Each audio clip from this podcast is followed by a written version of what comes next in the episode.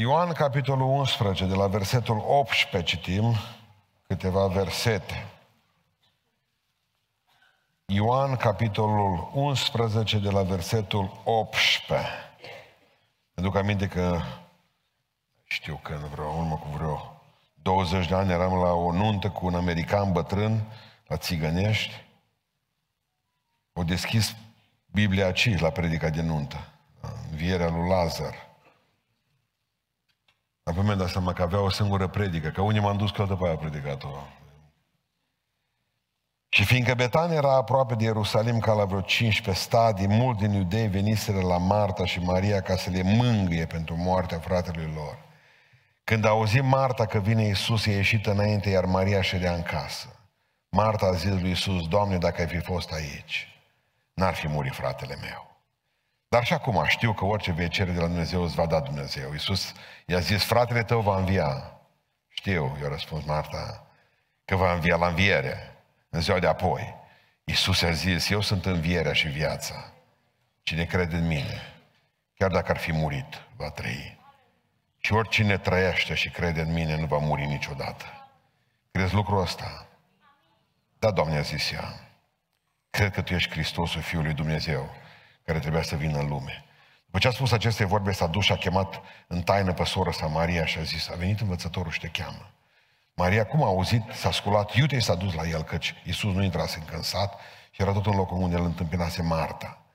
Iudeii care erau cu Maria în casă și o mângâiau când au văzut-o sculându-se și iute și ieșind afară, au mers după ea zic, zicând, se duce la mormânt ca să plângă acolo. Maria când a ajuns unde era Iisus și l-a văzut, s-a aruncat la picioarele lui și a zis, Doamne, dacă ai fi fost aici, n-ar fi murit fratele meu. Iisus când a văzut-o plângând pe ea, și pe iudeii care veniseră cu ea s-a înfiorat în Duhul său, s-a tulburat și a zis, unde l-a spus? Doamne, i-a răspuns, i-a, i-au răspuns ei, vino și vezi. Iisus plângea. Atunci iudeii au zis, iată cât îl iubește de mult, iubea de mult. Și unii din ei au zis, el care a deschis ochii orbului nu, poate, nu putea face ca omul acesta să nu moară.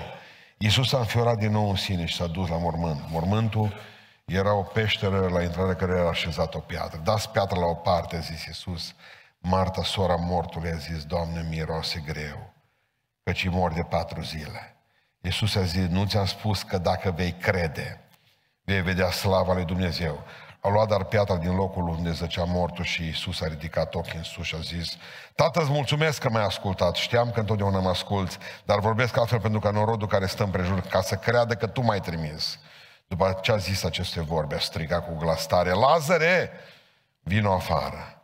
Și mortul a ieșit cu mâinile și picioarele legate, cu fâșii de pânză și cu fața înfășurată cu un ștergar. Iisus le-a zis, dezlegați-l și lăsați-l să meargă. Amin. Preocupăm locurile.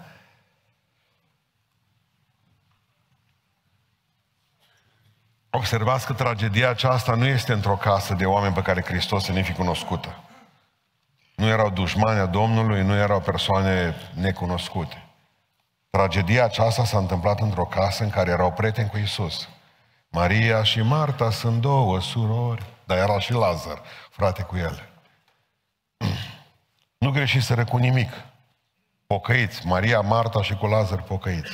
La noi de obicei când vine boala și moartea, te-a bătut Dumnezeu pentru ceva. Trebuie să fie ceva la mijloc. Nu era nimic. Absolut nimic.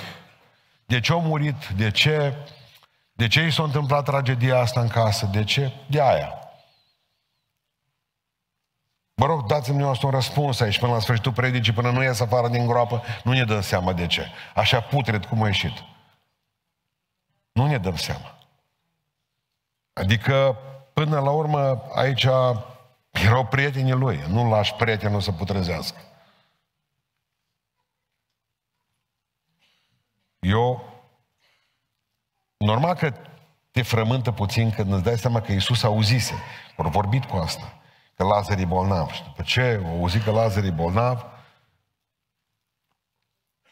s-au așezat pe mâncare și băutură. Cu ucenicii, nu s-au dus acolo. Dar dacă e prietenul tău, aripi la picioare, te duci exact ca pe mare. Direct. Nu, nu, nu. Stăm liniștiți. În momentul în care s-a dus, mort fiind, l-a apucat Marta. Marta l-a, l-a executat în capătul satului. Și eu reproșat. Am movit. E mort de patru zile. Când s-a dus la Maria, alt reproș. Am uvii. De la Marta am înțelege, bă, atât a stat în bucătărie, ea nu a participat la studii biblice cu Hristos, ea nu a stat la picioarele Domnului ca Maria. De la Maria nu putem înțelege reproșul ăsta. Dar iar trebuie să ne gândim că suntem oameni. Și indiferent cât de mult, orice serviciu pe care îl faceți oamenilor, pentru ei nu e suficient niciodată. Deci nu o să puteți să mulțumiți. Eu nu știu dacă există tragedie mai mare decât a încerca să mulțumiți oamenii. Indiferent cât mult bine le-a făcut Hristos la oameni, au venit la el tot cu reproșuri. Acum, de ce? Chiar mă gândesc să zic, am vrut să zic la sfârșit de slujbă, oare ce o fi reproșat Lazar acum? Că și el trebuia să reproșeze ceva după ce a înviat. Acum sper că nu mai e în via ca să mori iarăși, nu? Era fain. Mai ales că iudeii voiau să și-l omoare imediat. Știți ce se întâmplă? Toate reproșurile care le adresăm lui Dumnezeu.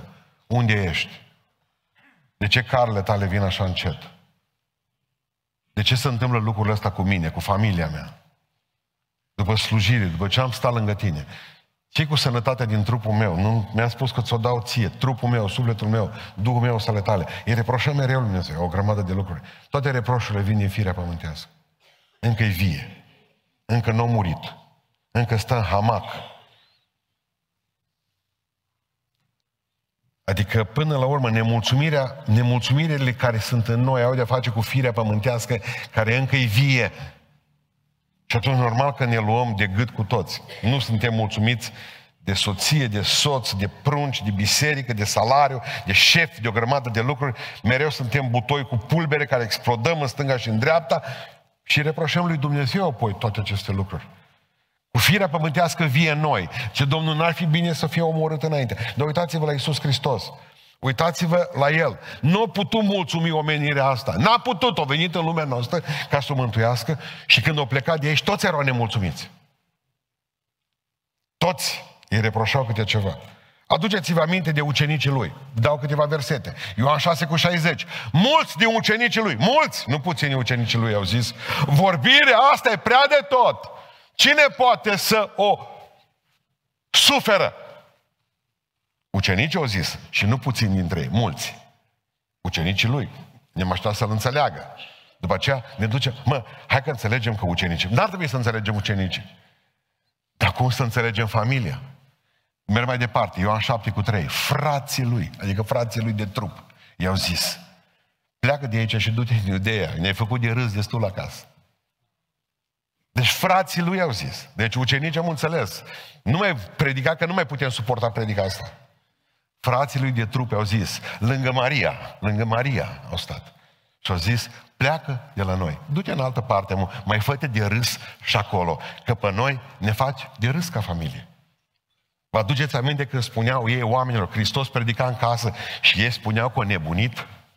Iertați-l pe fiul nostru, că a nebunit, schizofrenic.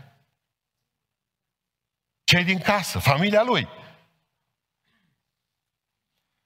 Ne-am gândit că poate că l-au înțelege iudeii, dar în Ioan 7 cu 15 spune că iudeii se mireau și ziceau, cum are omul ăsta atâta învățătură? Că doar e fiul unui dulgher, dar nu știm noi cum s-a venit el pe lumea asta.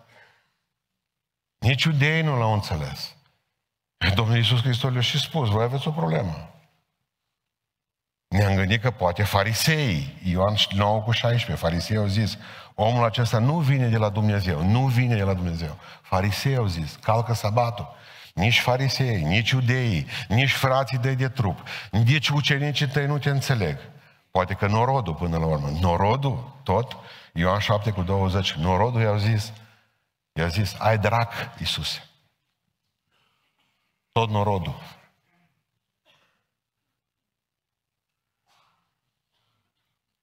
Titlul predicii mele în dimineața asta, ce reproșăm noi, noi lui Dumnezeu până la urmă?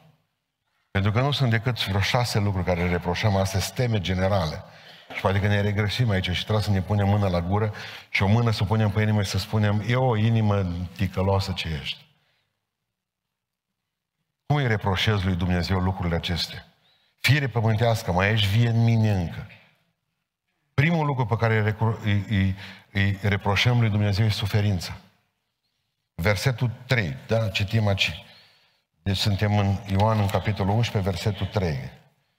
Surorile au trimis la Isus să-i spună, vă rog să fiți atenți ce, ce au scris pe bilet, nu o soră din loc care o cauză.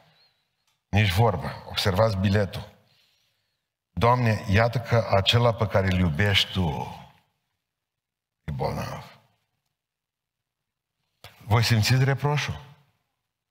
Dar dacă îl iubești Tu, de ce e bolnav? Simțiți reproșul din bilet. Dacă îl iubești Tu, că înțelegem că pe dușmani, săpteară, vorba lui Dani Mocanu, da, pe cei care îi iubești, da pe mine, de ce sufăr? Și asta o reproșăm zilnic. O lume întreagă. Toți de aici. Surorile. Dacă, Doamne, nu-L iubești atât de tare pe El, zice Maria, dar pentru că mă iubești pe mine, trebuia să-L ții pe El sănătos.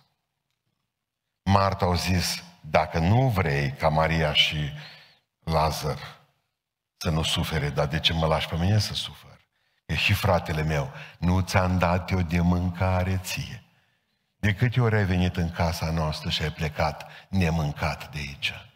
Merită o lucrurile astea, Doamne.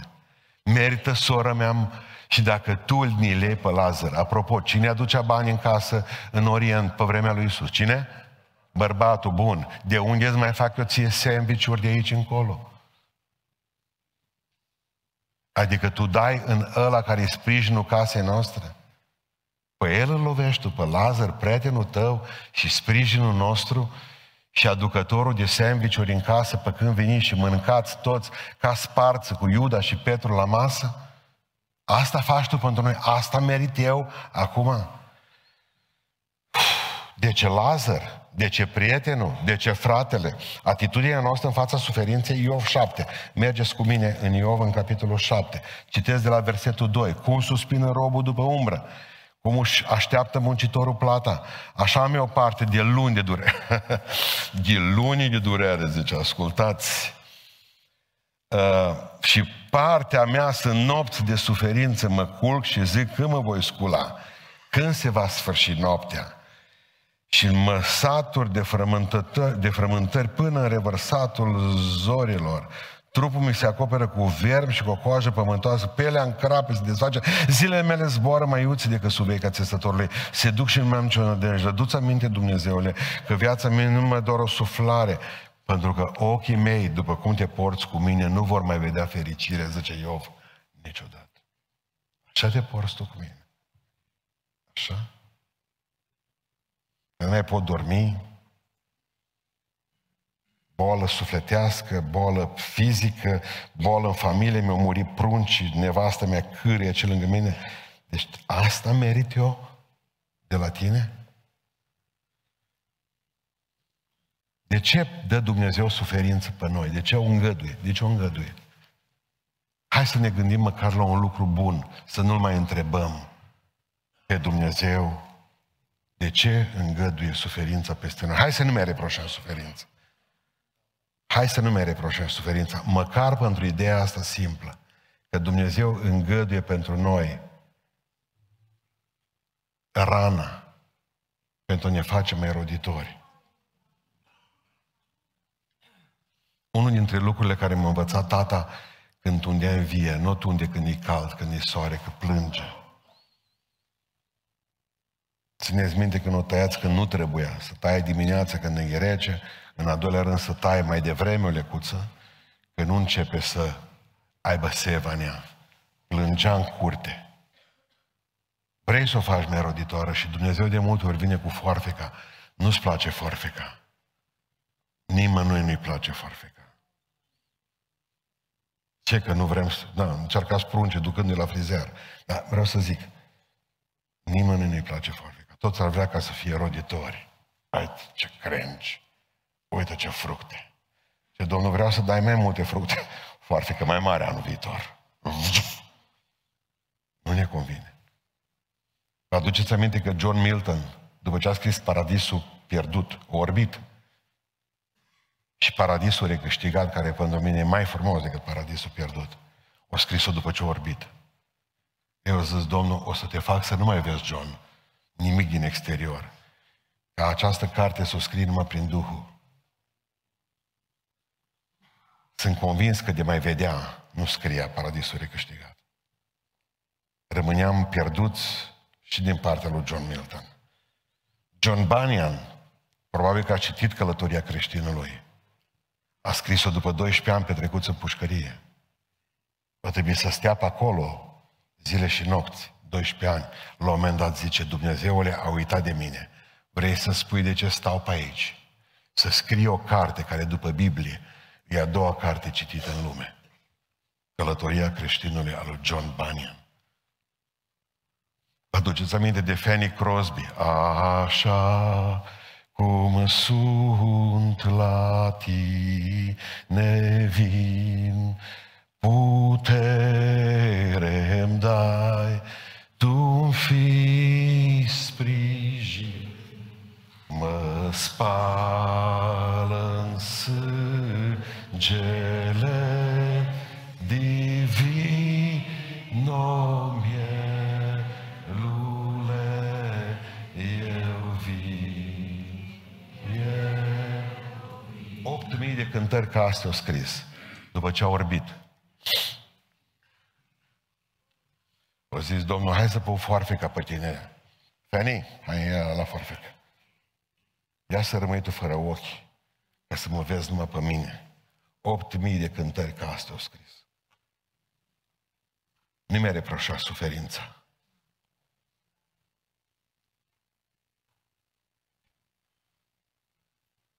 Face oameni mai buni din noi. Mai roditori. Mai roditori. Domnul să ne ajute la asta. Doamne, ăla pe care îl iubești Tu. Ăla pe care îl iubesc eu, zice Domnul, călcă în picioare. Că vreau să scot mustul din el. Prietenul tău, ăla. Pe Maria, pe Marta, pe Lazar. Ce mi-a reproșăm lui Dumnezeu? Întârzierea, mă. Versetul 21. Vă rog frumos, mergeți cu mine, că acolo iară -i. Alt reproș. Deci numai din reproș în reproș, până la învierea lui Lazar, Marta zi lui Iisus. Doamne, dacă ai fi fost aici, n-ar fi murit fratele meu. Maria, imediat câteva minute mai târziu, Doamne, dacă ai fi fost aici, nu murea. Am vii. Deci al doilea reproș al nostru înainte lui Dumnezeu este ceasul. Mai repede. De ce carele tale vin așa încet? Mai țineți minte mama lui Sisera? Azi când lupta e mare și... O, oh, ce reproșăm noi lui Dumnezeu? Are care mai cu viteza întâi. Cum ne-am dorit izbăvirea. Cum ne-am dorit izbăvirea și când Dumnezeu să duce cu noi într-o viteză pe care numai noi când duceam mortul la groapă să cântăm pe tot orașul mergeam. Să vii să mai dea o dată Daniel. Nici o fel de problemă nu e. Asta e... Satana lucrează în chem minunat. De, nu... Cât e poporul mai atent, cu atât trebuie să întâmple Nu e vina lor, că sunt oameni extraordinari, tot departamentul, v-am mai spus și dimineață, da? Deja sunt lucruri care obosesc acum. Și noi oamenii mai... Și ce am reproșat lui Dumnezeu de vreo două săptămâni de zile? Nu mai pot mișca brațul de aici, nu mai pot ridica, nu mai rău. Dacă ridic, ăsta e la curentatul, dacă vă aduceți aminte. Ăla a fost rupt pe aici. Și acum de vreo două săptămâni, trei, mă doare de mor când ridic mâna așa și nu mai pot, nu mai pot numai cu durere să ridic mâinile spre cer. Cel puțin am două, pot face așa, nu mă doare. Dar ăsta la mă doare, mă îi reproșez. Nu mă lași nici să mă închin înainte ta. Nici măcar să mă închin înainte ta. Mă, de ce nu vine Domnul la timp? De ce nu mă izbăvește odată din necazul ăsta? De ce nu mă ridic acum? Acum, Doamne. Mă rog înaintea ta și te rog frumos că mă ridic după genunchi, fă Ne trezim cu ani de zile de întârziere. Stai tot lângă bărbatul pe care nu, nu-i mântuit odată, tot lângă copiii ăia care nu vezi în ei nicio sămânță din dreptare, cer botezul cu Duhul Sfânt după 30 de ani, încă ești tot plastăruințe, există lucruri pe care Dumnezeu le ia după ceasul Lui.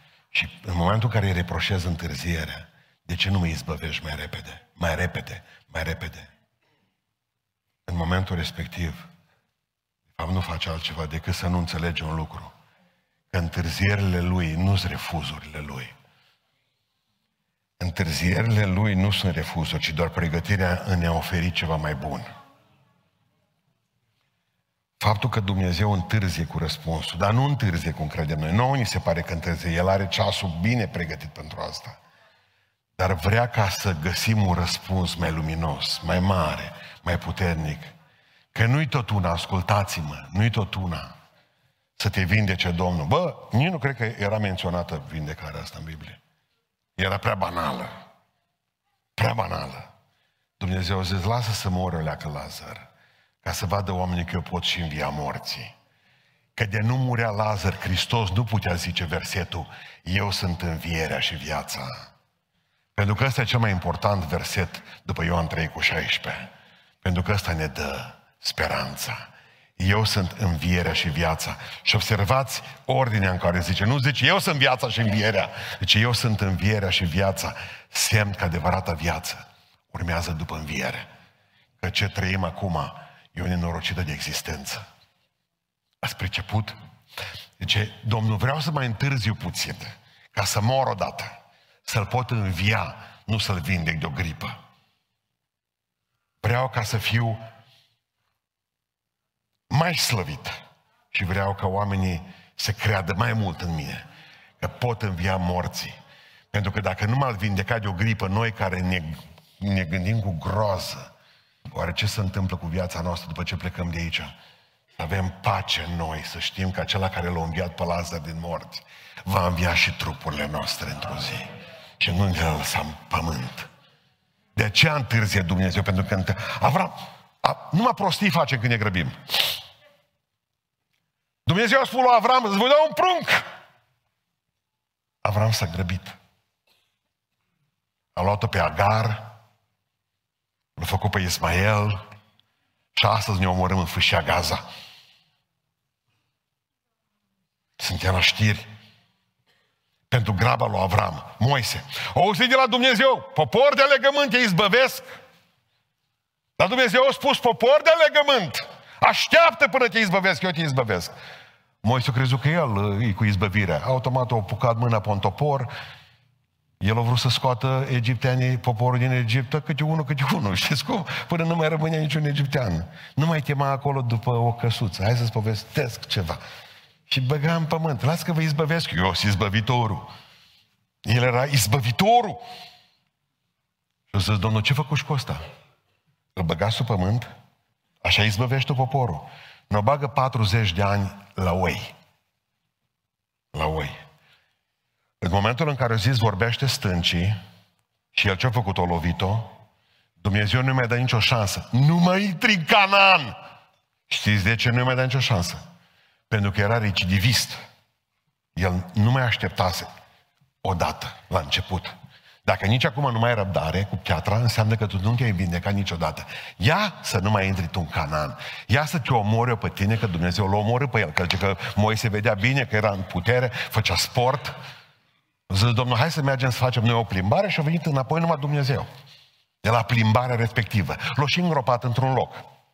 Să nu știm să facem astăzi pelerinaje, pe acolo cum românii sunt dornici de pelerinaje. Și mereu reproșăm lui Dumnezeu, spunea, adică asta nu înțeles Maria cu Marta, spui că-L iubești, dar ce dragoste e aceea care te face să aștepți Te iubesc, dar așteaptă. Vă bine, dacă mă iubești acum, dacă mă iubești acum,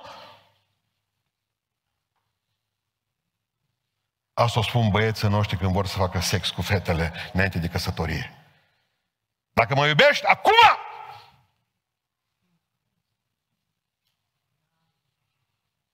Ce dragoste e aceea care, care te face să aștepți? Las că vine, zice Domnul. Spune că iubesc pe Lazar. Spune că iubesc. Și eu veni eu. Vă dați seama că nu au mers la, să mănânce. Ce fac? Bănuiesc ori întreba, ce face? Mă, Toma, ce fac? Ce faceți acolo? Mâncăm și stăm la umbră. Fo. Ar fi crezut că e ocupat în altă parte, că înviază morți, că nu știu ce. Ăștia stăteau la masă și mâncau. Când prințul Eduard l-a chemat pe taică la, băt- la bătălia din Cresi, lua bătaie prințul acum în curând. Taică s avea și el, regele, avea și el armată zdravă, dar tatăl său nu s-a grăbit. Prințul l-a chemat, tată, eu trimis pe sol, tată, vină că eu bătaie. Mă bată ăștia franceză. La care el a spus în felmător la fiu, eu trimis pe sol. Spune-i fiului meu că eu ca și comandant nu-s lipsit de experiență, știu când să viu. Iar ca tată, nu-s lipsit de dragoste. Știu când să viu. Dumnezeu are și experiență și dragoste. Dumnezeu are și înțelepciune. Dumnezeu știe când să vină. Dumnezeu știe când să ajungă carul lui. La timp ajung carele lui. Că, oare de ce merg așa încet? Ca să ajungă la timp. Aleluia! Carele lui Dumnezeu merg încet ca să ajungă la timp. E un paradox în lumea vitezei noastre. Ceasul lui Dumnezeu e perfect. Nu mi-a reproșați întârzierile, că Dumnezeu la timp vă va izbăvi. La timp! Nu mi-a reproșat suferința, dar îi putem rău, reproșa răutatea. Răutatea. În versetul 8, dați-mi voie să-l mai citesc o dată. Învățătorile i-au zis ucenicii, acum de curând căuta iudeii să te ucidă cu pietre și tu te întorci în Iudeea? Observați ce au reproșat ucenicii. Doamne, de ce te duci tu la Lazar? Că acolo, acolo vreau să te omoare pe tine. Că lumea e rea. Și atunci întrebarea care vine, de ce ai îngăduit, Doamne? Noi care ți-am propus, n-ai vrea să dai niște foc pe Samaria să moară toți. De ce mai îngădui răul ăsta pe pământ? Observați reproșul. De ce mai îngădui pe iudeii care au vrut să te omoare săptămâna trecută ca să-ți mai facă o dată rău când ne ducem? Că s-o gândit ucenicii. De ne prin ne omoară pe toți acum. Salvăm unul și murim toți. De ce îngădui rău? De ce Cain trebuie să îl lovească pe Abel cu piatra în cap? De ce Abimelec și-a omorât 70 de frați? 70 de frați. Mi se pare o crimă îngrozitoare. De ce a îngăduit Dumnezeu lucrul ăsta? De ce? De ce mor oamenii, copii în Africa de foame? De ce vedem atâta nenorocire și viol și prăpăt și inegalitate? De ce atâta rău? De ce? Vă spune de ce, biblic. Pentru că odată venită lumina în lume, oamenii au iubit mai mult de aia. Pentru că am ales să iubim întunericul. Atunci Dance, boss, dance. Iubiților, rău nu e absența binelui, cum ziceau scolasticii medievali. Așa ziceau ei, să ne deruteze. Rău e absența binelui. Nu! Rău nu e absența binelui. Rău e satana și lucrarea firii pământești în om și libertatea asta pe care o folosim împotriva lui Dumnezeu și împotriva noastră. Rău rău, vi se pare că e rău mare acum. Dar gândiți-vă că Duhul Sfânt îl oprește. Încă. Dar va veni o zi, vouă care îți pare că e rău mult pe pământul ăsta, când Duhul Sfânt nu va mai opri lucrarea răului. Dacă acum vi se pare că e mult rău pe lume, v-ați pus întrebarea ce va fi după ce va pleca Duhul Sfânt ca lucrare odată cu biserica la răpire ce va fi necazul cel mare. Mă, suntem răi. Nu învățăm nimic din istorie. Absolut nimic din istorie. Pentru pasionați de istorie. Vreau să scriu o carte, acum tot lucrez la strâng material. De exemplu, am ajuns la, în Croația am ajuns cu materialul. La Jasenovac. Dacă ați auzit de Jasenovac. Duceți-vă când mergeți în Croația, că nu faceți mult mergând spre Bulgaria, decât câțiva kilometri. Auschwitz-ul parfum. Numai că evreilor mediatiza mai tare. Auschwitz parfum. În al doilea război mondial, între 1941 și 1943, sârbii au fost băgați în lagărele de concentrare din Croația. În războiul la Balcanic, pe care americanii și cu doamna Bush nu l-au înțeles nici în 1990, că sunt proști.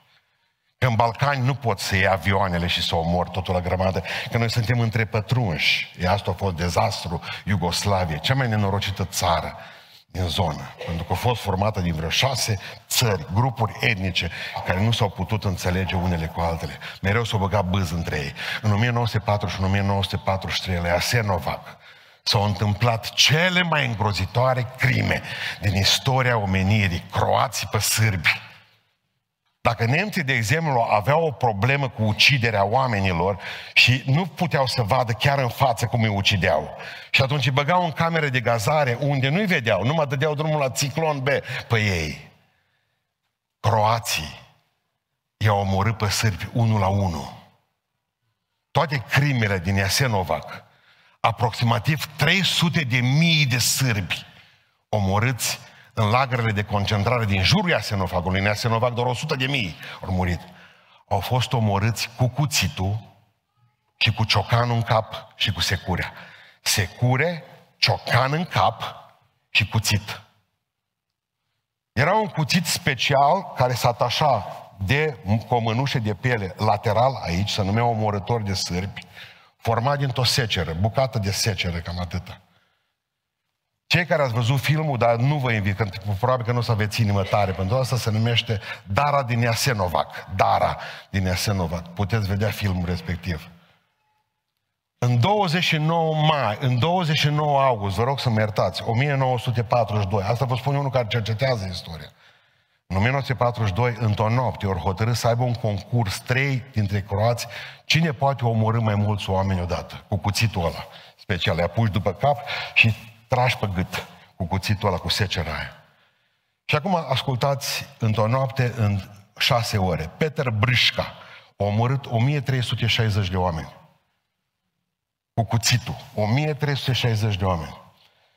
În strânsă competiție cu el a fost Iosif Friganovici, fost preot catolic. Călugăr franciscan, vă rog să mă iertați, mai bine pentru asta a voastră călugăr franciscan, el nu omoră decât 1100. Pentru că s-a încurcat, el scotea și ochii cu cuțitul. Ante Zrijnic, doar 600 de oameni.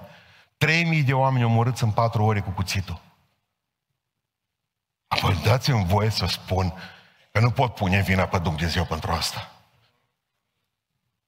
Dați-mi voie să spun Că nu pot pune vina pe Dumnezeu pentru, pentru, pentru răutatea omului. De ce Dumnezeu îngăduie? Dumnezeu îngăduie multe. Dumnezeu îngăduie foarte multe. Pentru că e neputincios Dumnezeu în fața libertății noastre. Și atunci ce ar putea să facă Dumnezeu? Să șteargă lumea de pe... să o omoare pe toți. Să o prăpădească. Dar Dumnezeu nu o face, pentru că El așteaptă ca tu să te pocăiești. Și tot așteptând să te pocăiești, rău e tot dezlănțuit. Deci gândește-te, tu care mai mui pocăința. Că e și un număr de neamuri, eu cred că încă e și un număr de oameni acolo pe undeva prestabilit, așa mai cred eu, și că Dumnezeu așteaptă ziua aceea în care ultimul neam de oameni, ultimul om din cei care trebuia să fie la număr, să fie mântuiți. Da drumul la foc, Duhul Sfinte sus! Și atunci să le, arătă, să le arătăm ce înseamnă ăștia cu cuțitele lor uh, croate. Îi reproșăm Lui Dumnezeu răutatea, dar nu e a Lui, a noastră. Sau îi reproșăm Lui Dumnezeu lacrimile. Lacrimile. Versetul 35, cel mai scurt verset din Biblie. Iisus plângea. De ce? De ce trebuie să plângem? Pentru că el plângea amul că era vorba lui Isaia, om al durerii și obișnuit cu suferință. El, de aia plângea Iisus.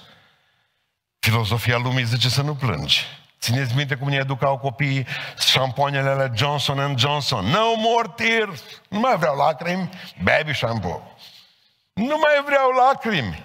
Cum adică să crești cu cineva plângăcios? În Iov, în capitolul 14, spune, prietenii mei râd de mine.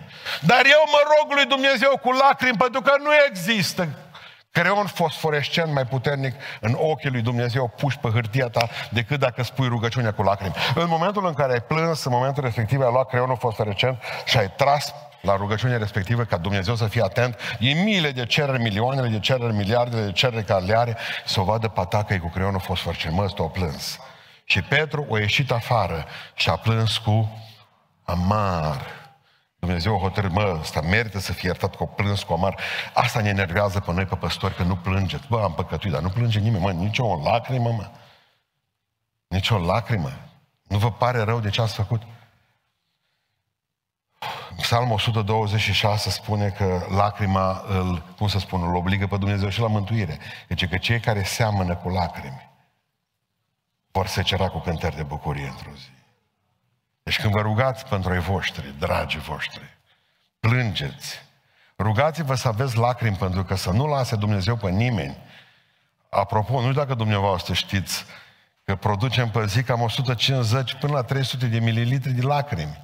Numai că îi dăm pe nas, pe în altă parte, eu știu, nu toate pe ochi. Da, nu există mai mare tragedie pentru un ochi și sunt frați și surori în biserica noastră care au sticluța cu lacrimi, din ăla care tot timpul își pun pentru că ochul nu, nu se umezește.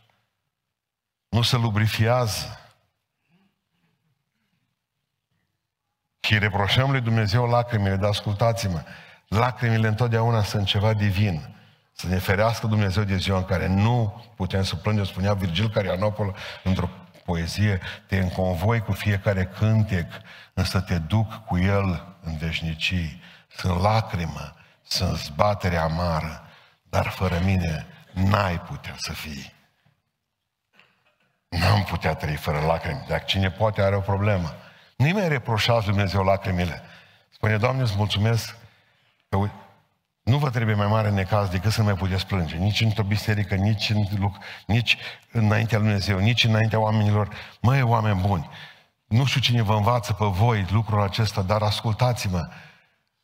Lacrima înseamnă nu slăbiciune, înseamnă putere de a fi tu însuți. Că noi suntem oameni care trebuie să și plângem. Tu nu ești tu, tu ești un mincinos, un mincinos. Băi, eu mă sunt tare. Nu ai demonstrat nimic. Ai demonstrat că nu ești tu, e schizofrenie. E dublă personalitate, de fapt. Plângeți, pentru că Dumnezeu ne-a lăsat ochii cu lacrimi. Nu mai reproșați Lui Dumnezeu lacrimile, că asta ne curățesc până la urmă. Chiar citeam, de exemplu, seară, că m-am uitat într-o, uh, într-o chestie foarte interesantă, o zis că uh, psihologii, psihologii au determinat că femeile care plâng înaintea bărbatului iau cea mai puțină bătaie. Nu. Dacă tu ești tare și tu ești... Dar dacă plângi, să moaie inima căpcăunului. Să poartă cu tine uman. Zmeu.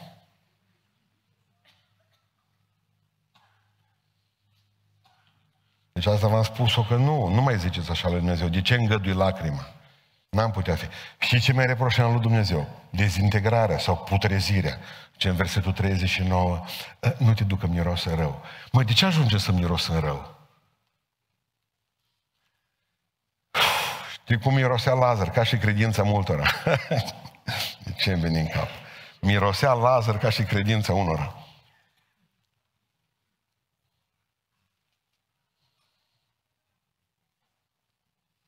Mi-am dus odată în Cociuba la un frate țigan.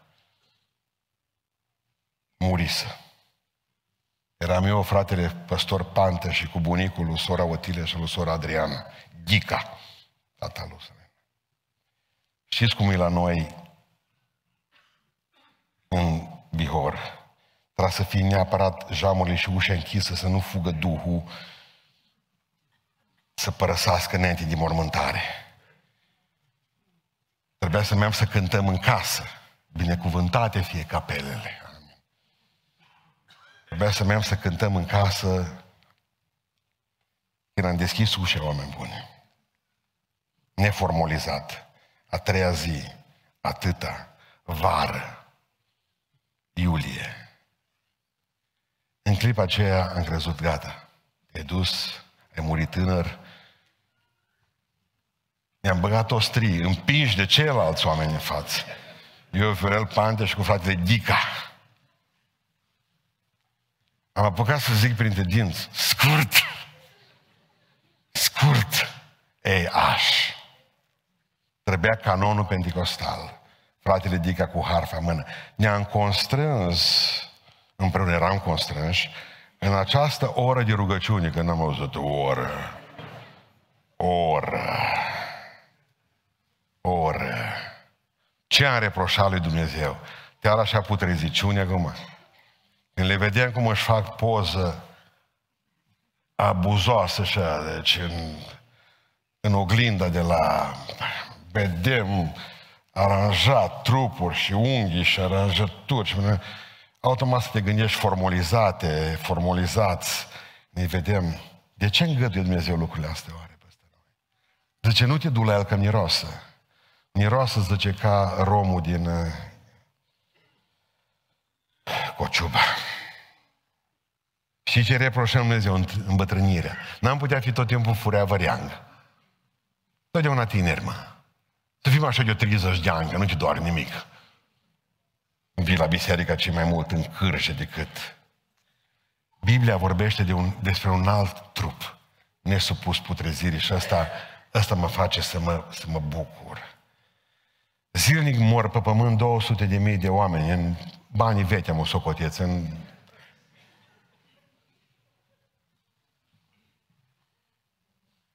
sute de mii și reproșăm lui Dumnezeu de ce moarte, de ce dezintegrare, de ce putoare, de ce toate celelalte lucruri, ca să putem face roze celălalt trup. Nu poate îmbrăca Dumnezeu peste putreziciunea asta datorită morții și păcatului, nu poate îmbrăca trupul de slabă. Ăsta trebuie ca să să mănânce vermi. Mormântul nu o alee oarbă, ci un tunel. Spunea Victor Hugo, se închide cu un amurg și se deschide în zorii dimineții. Tunelul. Ce fain. Până la urmă, și ce mă gândeam aseară, că eu cu moartea nu o să mă întâlnesc niciodată. Fiți ce idee mi-a venit. Cât îs eu, am și nu e. E bună idee. Când va fi ea, nu mai știu. Unii ne-am întâlnit, pe lângă, așa am luat. Nu vă temeți de că nu o să vă întâlniți cu ea niciodată. Ce bă tot timpul, că normal, că moartea când se uită în oglindă și ce zice? Mi-am văzut moartea cu ochii. Dar noi, nu avem treabă cu asta. Eu vă spun direct, nu, mă mai, nu vă mai temeți de ea, nu mă mai team. Dacă continui tot în, în... Cred că așa ne pregătea și Dumnezeu. Ba nu ridici o mână, ba nu un picior, ba... O văd pe mama, 80 de ani. Îi trebuie o oră până când se gândea și cum să meargă să dea mâncare la câine. Până să ridică, până să poziționează, până să... Nu mă, nu mă grăbi, zice. Nu mă grăbi, numai așa încet. Are mersul ei. Nu. Vreau să vă spun un lucru. Trăim pe pământul ăsta. Dumnezeu nu mai vrea ca să trăim cu trupul ăsta. Cred că înțelegeți. De aceea vă rog să puneți preț în primul rând pe suflet. Da, trebuie să puneți și pe trup, că nu ne bate în joc de el. Dar vă rog să înțelegeți că nu sunteți numai trup. Și trupul ăsta va muri. Slavă Domnului! Că îmi dă unul cu aripi. Îmi dă un trup frumos, nesupus putrezirii. Dacă ăsta e trup de ocară, zice Pavel, ăla va fi trup de slavă. Nu o să mai doară nimic niciodată. Are Radu Stanca, mult să vă citesc și dacă mai stăm 5 minute în plus, o poezie. El are poezii frumoase, dar una dintre ele e atât de frumoasă care vorbește despre... E cam pesimist, am ce e drept, e, nu, e, nu, e, nu e optimist de fel, dar e prea frumoasă să nu vă spun, se numește cădere. Vă rog să fiți atenți. Același câmp, același cer, același soare, doar eu pe zi ce trece mai bătrân. Ascunde-mi de inimă în sân, n-ai ce căuta spre zări iscoditoare. Același glas, același zvon, același cântec, dar eu pe zi ce trece mai tăcut. Sfărâmite vioara mea în lut, nu mai putem să-ți cer niciun descântec. același arc, același coif, aceeași spadă. Dar eu, pe zi ce trece, mai înfrânt. Cazi, platoșa mea spartă la pământ. Să poată trupul meu și el să cadă. Nu vedeți, de exemplu, că pe ce trec ani peste noi, cu același coif, cu aceeași spadă, cu același arc, cu aceeași vioară, cu același cântec, suntem tot mai tăcuți și mai învinși, cu, cu tot ce avem noi, cu același câmp, cu același cer, cu același soare și totuși mai bătrâni. Spuneam unui, unui prieten de-al meu zilele acestea ce ce frumos a sfințit, l-am văzut de la ștei. Și ce am spus? Vezi tu soarele ăsta? El o să mai fie tot așa de nepăsător și o să sfințească și că noi nu o să mai fim. Dar vreau să spun ceva, am zis. Cu trupul celălalt îți deasupra lui. Pentru că el o să moară într-o zi, dar eu sunt veșnic. Prețul unui trup slăvit este să moară trupul de o, o cară. Așa că Lazare putrezește să-ți facă rost de alt trup. Și vreau să închei spunându-vă că știți ce mai reproșăm noi lui Dumnezeu? Minunile, mă. Uitați-vă că nu vă vine să credeți ce s-a întâmplat. Versetul 4-6. Dar unii s-au dus la farisei și le-au spus ce făcuse Iisus. Citesc mai departe. Preoții ce mai de seamă și farisei au adunat soborul și au zis ce vom face? Cum acesta face multe minuni. Dacă lăsăm așa, toți vor crede în el și vor veni romanii și ne vor nimici în locul nostru și neamul. Mă, îi reproșăm lui Dumnezeu și minunea. Acum, dacă ați văzut reportajul de la Recorder cu un om care zice că nu știu ce bătrâni, că nu știu ce încurcături, ce că l-ați văzut acolo, și automat el fiind botezat într-o biserică din Oradea, o zis, bă, noi ne luăm mâna de pe el. Și le-am spus, ați făcut o greșeală. Noi tocmai asta predicăm, că omul se poate întoarce la Dumnezeu. Că toți ne putem. Că nu există minune mai mare decât, mă, de oamenii ăștia care v-am spus eu de la Iasenovac, Dumnezeu putea mântui și pe ăsta, deși eu mă treceam pe lângă ei de mult. Am fost toți spânzurați ăștia. Unul dintre ei a fost căutat până în 1969 de serviciile secrete sârbe și omorât în Argentina. Dau un exemplu, acolo s-a ascuns. Este o justiție divină pentru toate. Ce vreau să vă spun? Am ajuns să reproșăm lui Dumnezeu minunile. Mă, dar pe ăsta, pe asta a mântuit mă. Pe, pe ăsta l-a înviat din morți. Mai poate primi sora respectivă nici vorbă. Deci zilnic primesc, zilnic, nu e o exagerare. Zilnic. Frate, zice, am făcut păcatul de moarte, nu mai pot. Da. Îi reproșăm lui Dumnezeu minunile. Parcă suntem nemulțumiți și în biserică de multe ori, bă, chiar cu asta Dumnezeu să facă ceva. Că nu i-ar fi trebuit mai mare de necaz decât să aflăm că Stalin sau nume care ar putea să fie. Iar și președintele nostru, Iohannes, poate fi mântuit. Adică gândiți-vă la lucrurile astea. Deci nu există, bă, nu poate, că nu știu ce, că nu știu. Nu există să nu poată să fie mântuit. Vorbesc de, de oameni, vorbesc de minuni. Iar reproșat lui Dumnezeu minunile. Fiți atenți. Aud frații mei pentecostali despre unul pe care știu 100% că păstorul de la pre, uh, fost elev de-a meu. S-a ridicat din scaunul cu rotile. Nu crede nimeni. Și ce Omar și-a spus? Omar și-a spus și pe Facebook că asta e o făcătură, că el s-a înțeles cu bătrânul.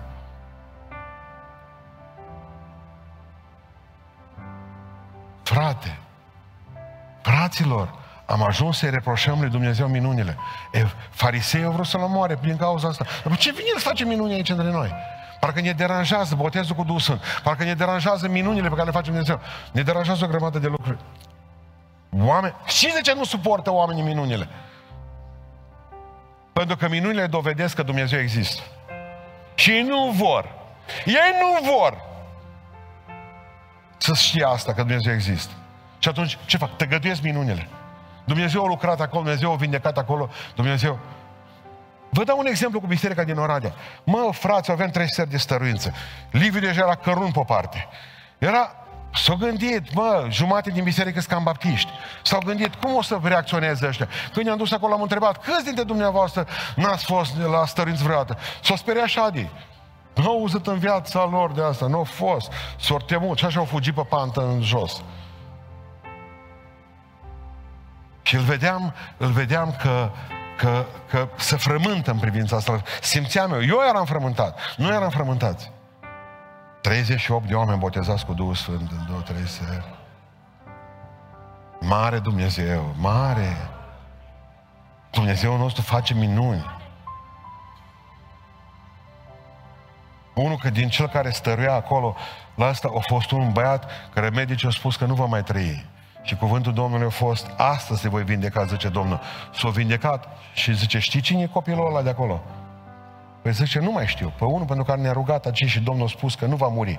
Și după un an de zile era la stăruință. Crescusă mare, frumos. Ce să moară? Vreau să înțelegeți un lucru. Dumnezeu nostru face minuni. Dumnezeu nostru vindecă și astăzi. Dumnezeu ridică și astăzi. Credeți în minuni. Betex, unul dintre mari oameni al lui Dumnezeu, dintre teologii Dumnezeu, zice, Dumnezeul care nu-și poate suspenda propriile legi, El o dat. Dumnezeu care nu poate să încalce legea a doua termodinamice. Dumnezeu care nu poate să încalce legea gravitației. Dumnezeu care nu poate opri soarele sau pământul când vrea El. În loc, zicea Betex, nu e un Dumnezeu vrenic de laudă. Că zicea Betex, înseamnă că acest Dumnezeu care a creat lumea e prizonierul creației Lui, că e creația mai tare decât El. Dumnezeu nostru e mai tare decât creația Lui. El poate să facă să crească picioare, El poate să facă să crească ochii înapoi la loc, El poate să-l aducă pe putredul de Lazar când vrea El înapoi și am văzut o grămadă de putrezi care au venit în locul acesta, s-au pus pe genunchi și Dumnezeu i-a înviat într-un trup. I-a înviat, i-a înviat în Hristos și Dumnezeu a născut din nou. Și totuși, până la urmă, ce-o vrut, se reproșează Lazar. Când s-o trezit Lazar, înviat. El a auzit Lazar. Știți care a auzit primul cuvânt care uh, l-a auzit când uh, a înviat? Niște farisei care vorbeau cu popii, măi, eu zic să-l omorâm iar. Și că scrie că pe Lazar vreau să-l omor iar. Să nu mai povestească la toți că Iisus Hristos l-a înviat din morți. Hai să-l omorâm. Dar poți să-ți Lazar pentru asta mă învia și apoi. Dar cât învieri cu mine mai poți face? Mă era și el sătul. Vă dați seama, scuipa numai formol. Oameni buni, vreau să vă spun un lucru. Avem un Dumnezeu mare. Nu mi reproșați o grămadă de lucruri, că e supărat pe noi. Tony a avut o lucrare profetică pentru noi aseară. Știți că în lucrarea aceasta, exact lucru pentru că pregătea predica. O zis, ați ajuns acolo, zice, în care ați uitat că eu sunt Dumnezeu care pot face totul. Mi-a trimis înapoi Claudiu înregistrată uh, lucrarea și m-a ascultat odată. Chiar așa, mă. Am ajuns să credem că Dumnezeu nu mai poate face totul. Și îi reproșăm totul. Tot îi reproșăm. Acest tot care credem noi că nu face. De ce suferință, de ce lacrimă, de ce timp, de ce întârziere, de ce dezintegrare, de ce noi, de ce minuni, de ce toate celelalte lucruri, de ce nu mă iubești, de ce... Priți-mă! Dumnezeu nostru e bun. Bun. Bun. Ne ridicăm în picioare și mulțumim. Ne cerem iertare pentru că de atâtea ori, Doamne Dumnezeule, ți-am reproșat tot felul de lucruri. Iartă-ne! Iartă-ne pentru gura noastră spartă și rea, pentru firea pământească. Haideți să ne rugăm cu toții Domnului.